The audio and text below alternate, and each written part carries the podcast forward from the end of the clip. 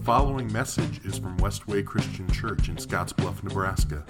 If you'd like to know more about us, go to westwaychurch.com. Thank you for listening. What you just watched is a video of uh, a, a, little bit of a testimony of someone who has gone through the rooted um, discipleship program that we're going to be doing this fall here at Westway. Um, for those of you that don't know me, I'm Joe. I'm one of the pastors here at Westway. And um, we are going to next week have in the lobby a table that will have this rooted material on it. And um, you'll be able to look at the books and, and, and see what it's all about. Um, each week for this, these coming weeks, we're going to be talking about relationships and building relationships. This morning, I'm going to talk about building relationships with God. Um, next week, we'll talk about building relationships with each other. And the week after, um, I'll be talking, or, or, we'll, be, we'll be talking about relationships with those that aren't Christians. And um, so, um, next week in the lobby, there'll be that table. On that table, you'll find some sheets uh, with the names of the small group leaders and uh, when they will meet, where they will meet, uh, what day of the week and the time.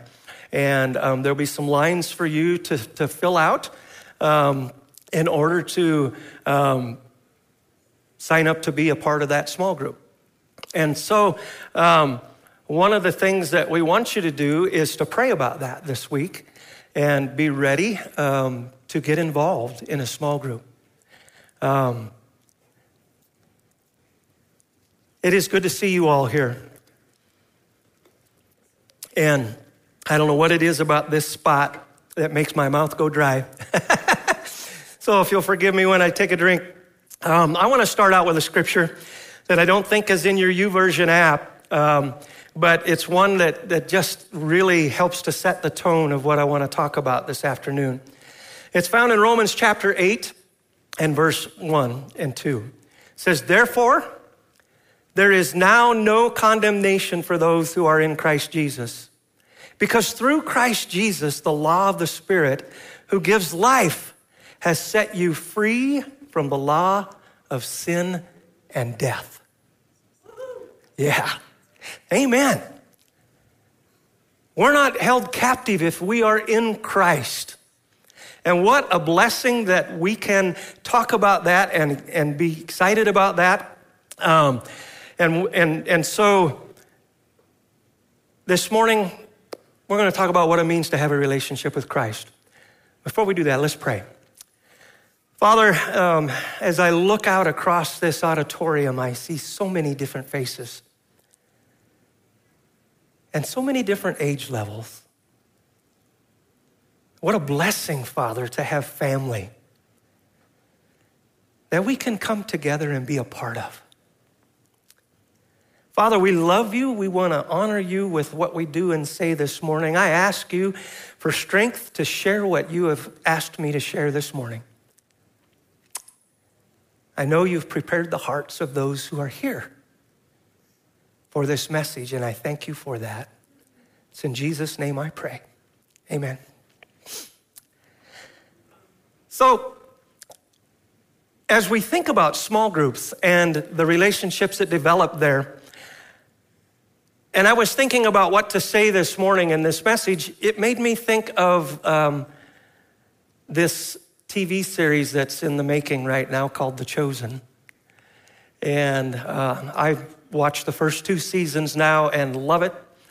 And as I watch that, I think about the relationships that were built with Christ.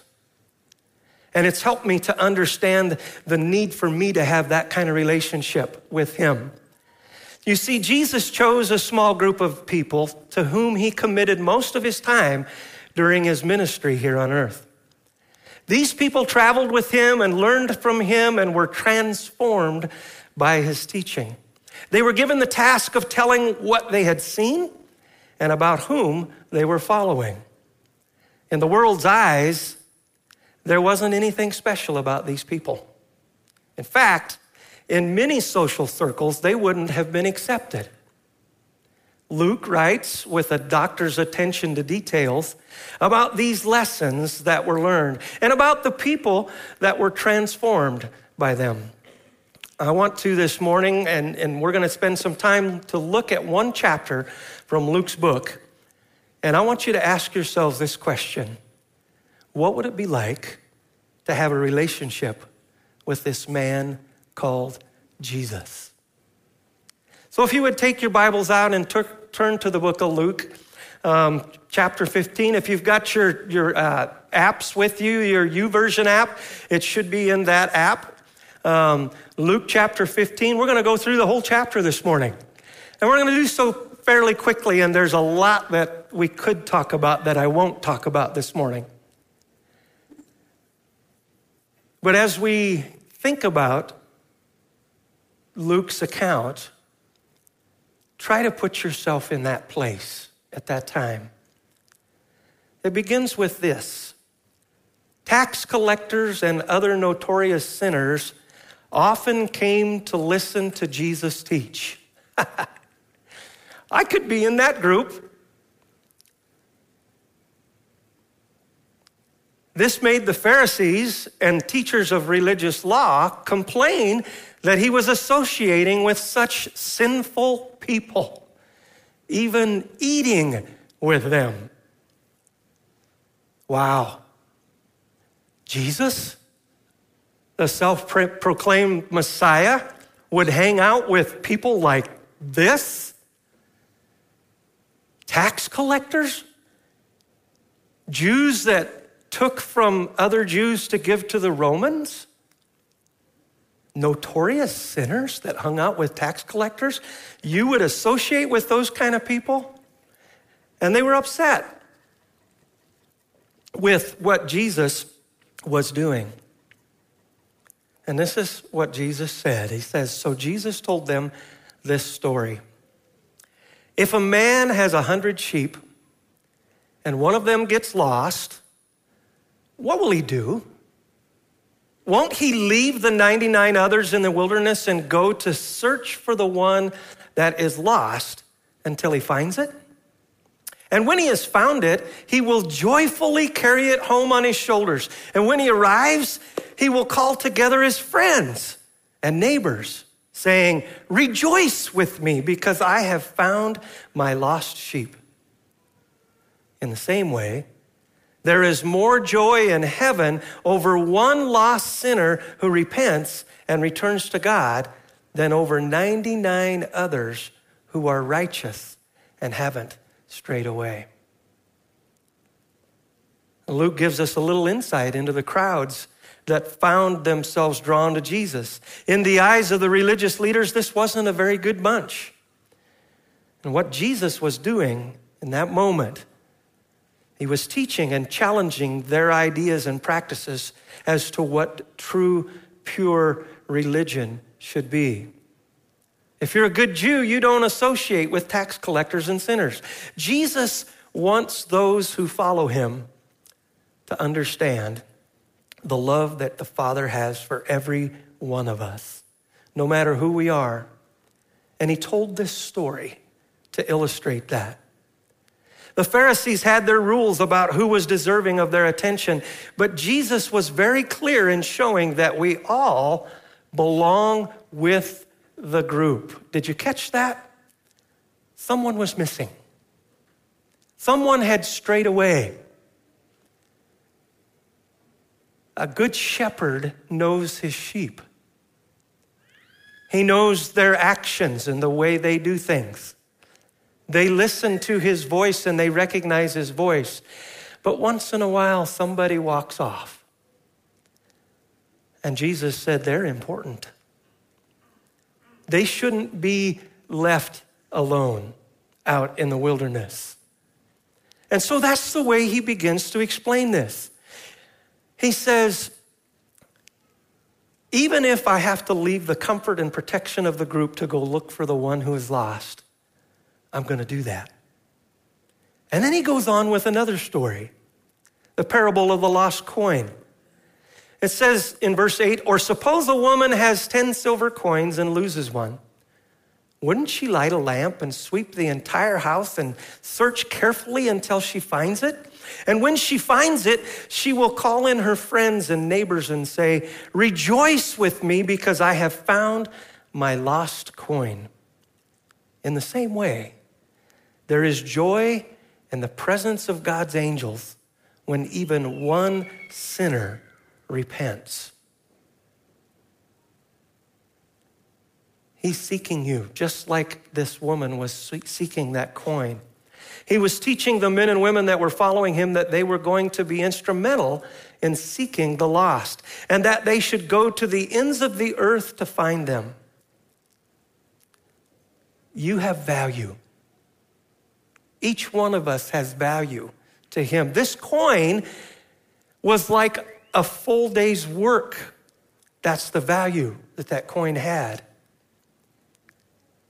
It was worth something and it was worth looking for. Jesus is seeking you.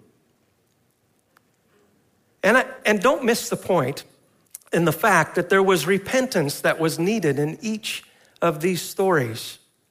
The celebration that took place because the sinner was lost, but had repented and now was found. Jesus doesn't stop there. He continues on in verse 11. It says, to illustrate the point further, Jesus told them this story. A man had two sons. The younger son told his father, I want my share of your estate now before you die. So his father agreed to divide his wealth between his sons. That wasn't the normal practice, by the way. It goes on, verse 13. A few days later, his younger son packed all his belongings and moved to a distant land, and there he wasted all his money in wild living. About the time his money ran out, a great famine swept over the land, and he began to starve. He persuaded a local farmer to hire him, and the man sent him into his field to feed the pigs. The young man became so hungry that even the pods he was feeding the pigs looked good to him. But no one gave him anything. Wow, that's pretty low, isn't it? When even the slop given the pigs looks good, you must be hungry. It goes on, verse 17. When he finally came to his senses, he said to himself, at home, even the hired servants have food enough to spare. And here I am dying of hunger. I will go home to my father and say, Father, I have sinned against both heaven and you, and I am no longer worthy of being called your son. Please take me on as a hired servant. I have a question. Why did it take him so long to come to his senses. well, I know why. Because at first, what he was doing seemed like a lot of fun. It seemed like it was going to be okay to spend this money that I have now. And I'm thinking about myself and not about others. He went a long way down that path, didn't he? Sometimes we just have to hit bottom. Do you hear the repentant part? Do you hear the repentant heart?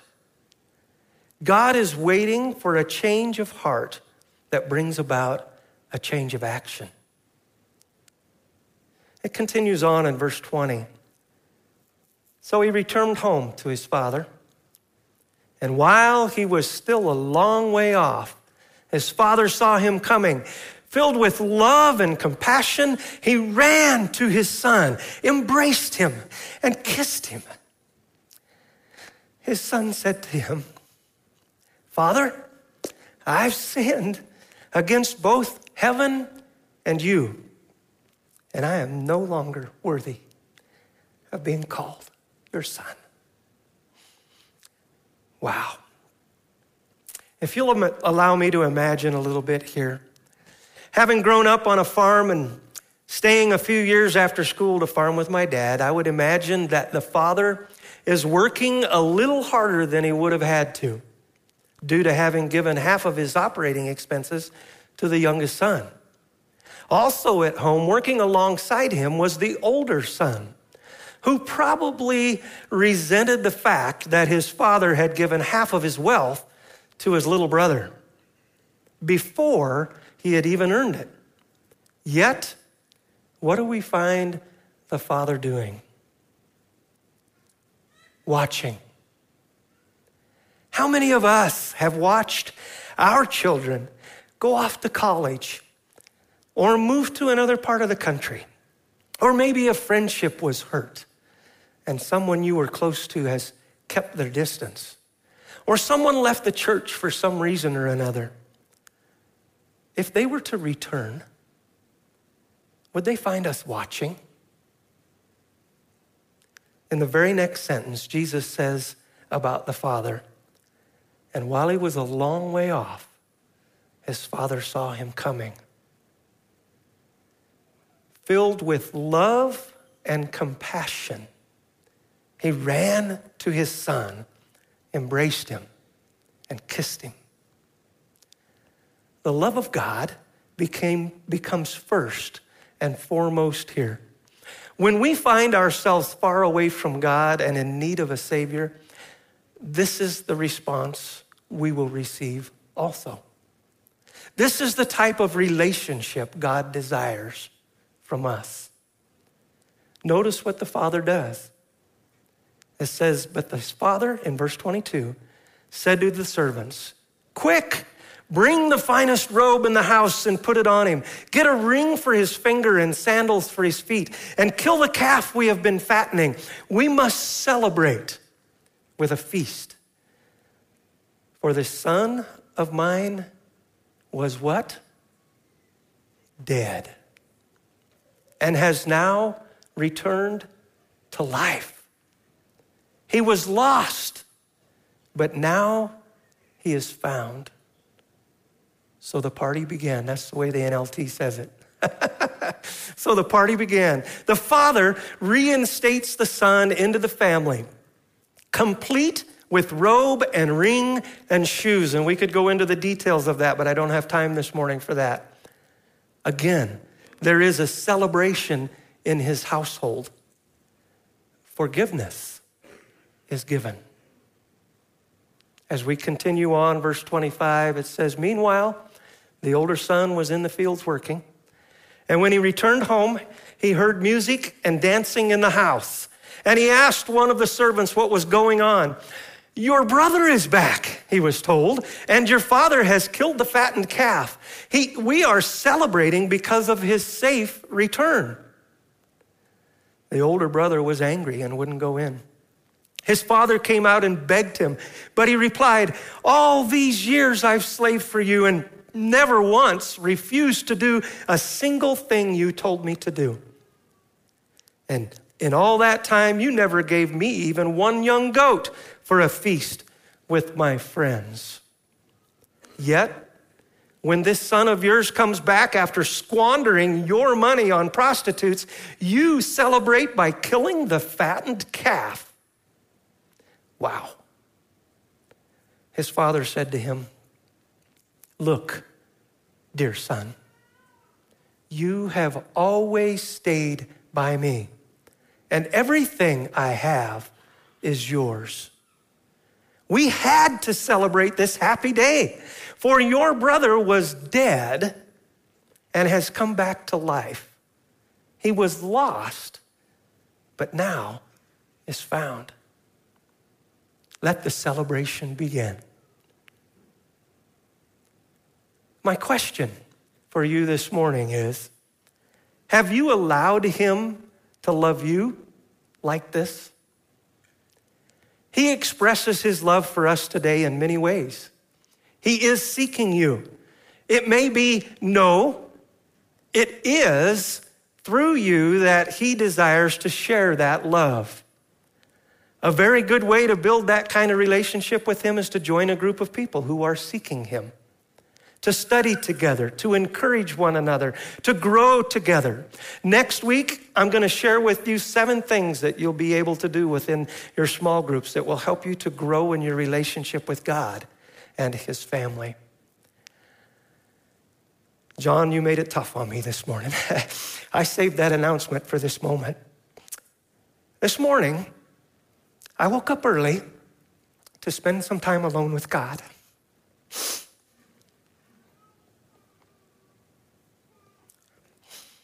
I accepted the invitation from Westway to join the reading plan, the YouVersion reading plan for the week, and prayed that God would speak to me and give me strength as I spent some time with Him through His Word.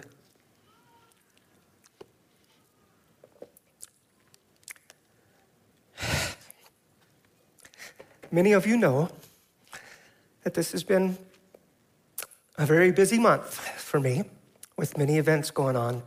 We had an amazing Grandparenting Matters session at the end of July. It was awesome.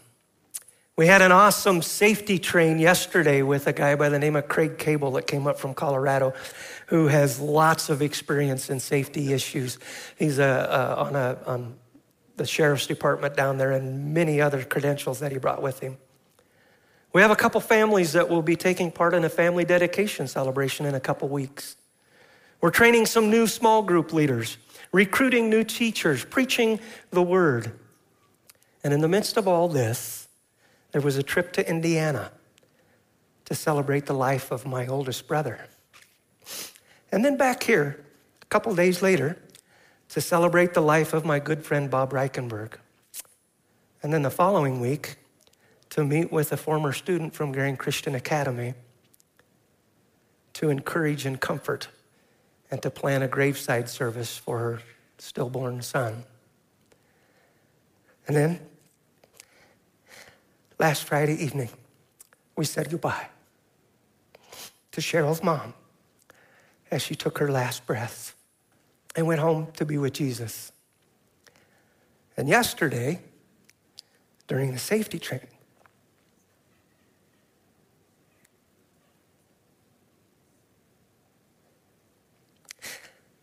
I received word from another of my sisters that our oldest sister has been put on hospice. And isn't,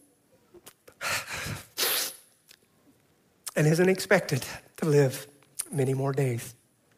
I'm not sharing with you this to receive your pity. I share this with you because the verse God gave us in the devotion this morning was just what I needed. Even though John was on vacation this last week, he offered to do this for me, to take my place here this morning to speak to you, knowing what I'm going through. The Lord knows I was tempted to do that. But God also knows that He gave me this message to deliver to you. I love my relationship with Him. I trust Him for the strength to continue on. This verse this morning was Romans 8. If you would turn there with me, it's not in your YouVersion. I didn't put it in because I didn't think about it until this morning. I'm going to go to Romans 8, beginning with verse 35. But it says this Can anything ever separate us from God's love, from Christ's love? Does it mean he no longer loves us if we have trouble or calamity or are persecuted or hungry or destitute or in danger or threatened with death? As the scriptures say, for your sake, we are killed every day. We are being slaughtered like sheep. No, despite all these things, Overwhelming victory is ours through Christ Jesus, who loves us. And I am convinced that nothing can ever separate us from God's love. Neither death nor life, neither angels nor demons, neither our fears for today nor our worries for about tomorrow. Not even the powers of hell can separate us from God's love. No power in the sky above or in the earth below. Indeed, nothing in all creation will ever be able to separate us from the love of God that is revealed in Christ Jesus our Lord. Today, I will close with this question How far has God gone to have a relationship with you? In Philippians chapter 2, verses 6 through 8, it says this Though he was God, he did not think of equality with God as something to cling to. Instead, he gave up his divine privileges. He took the humble position of a slave and was born as a human being. When he appeared in human form, he humbled himself in obedience to God and died a criminal's death on a cross. That's how much he loves you. Let's pray. Father, as we sit here before you this morning, we are humbled by your love for us. Father, we know that you didn't tell us that times were going to be easy. You didn't tell us that we would live forever here on earth. But you have promised us that when we have a relationship with you and when we are in Christ, that we can live forever with you. Father, you love us so much that you want to speak to us day in and day out. Thank you for speaking to me this morning. Thank you for the strength you give us to carry on, even when it feels like we can't. Your love is amazing. Thank you for sharing it with us. It's in Jesus' name we pray. Amen.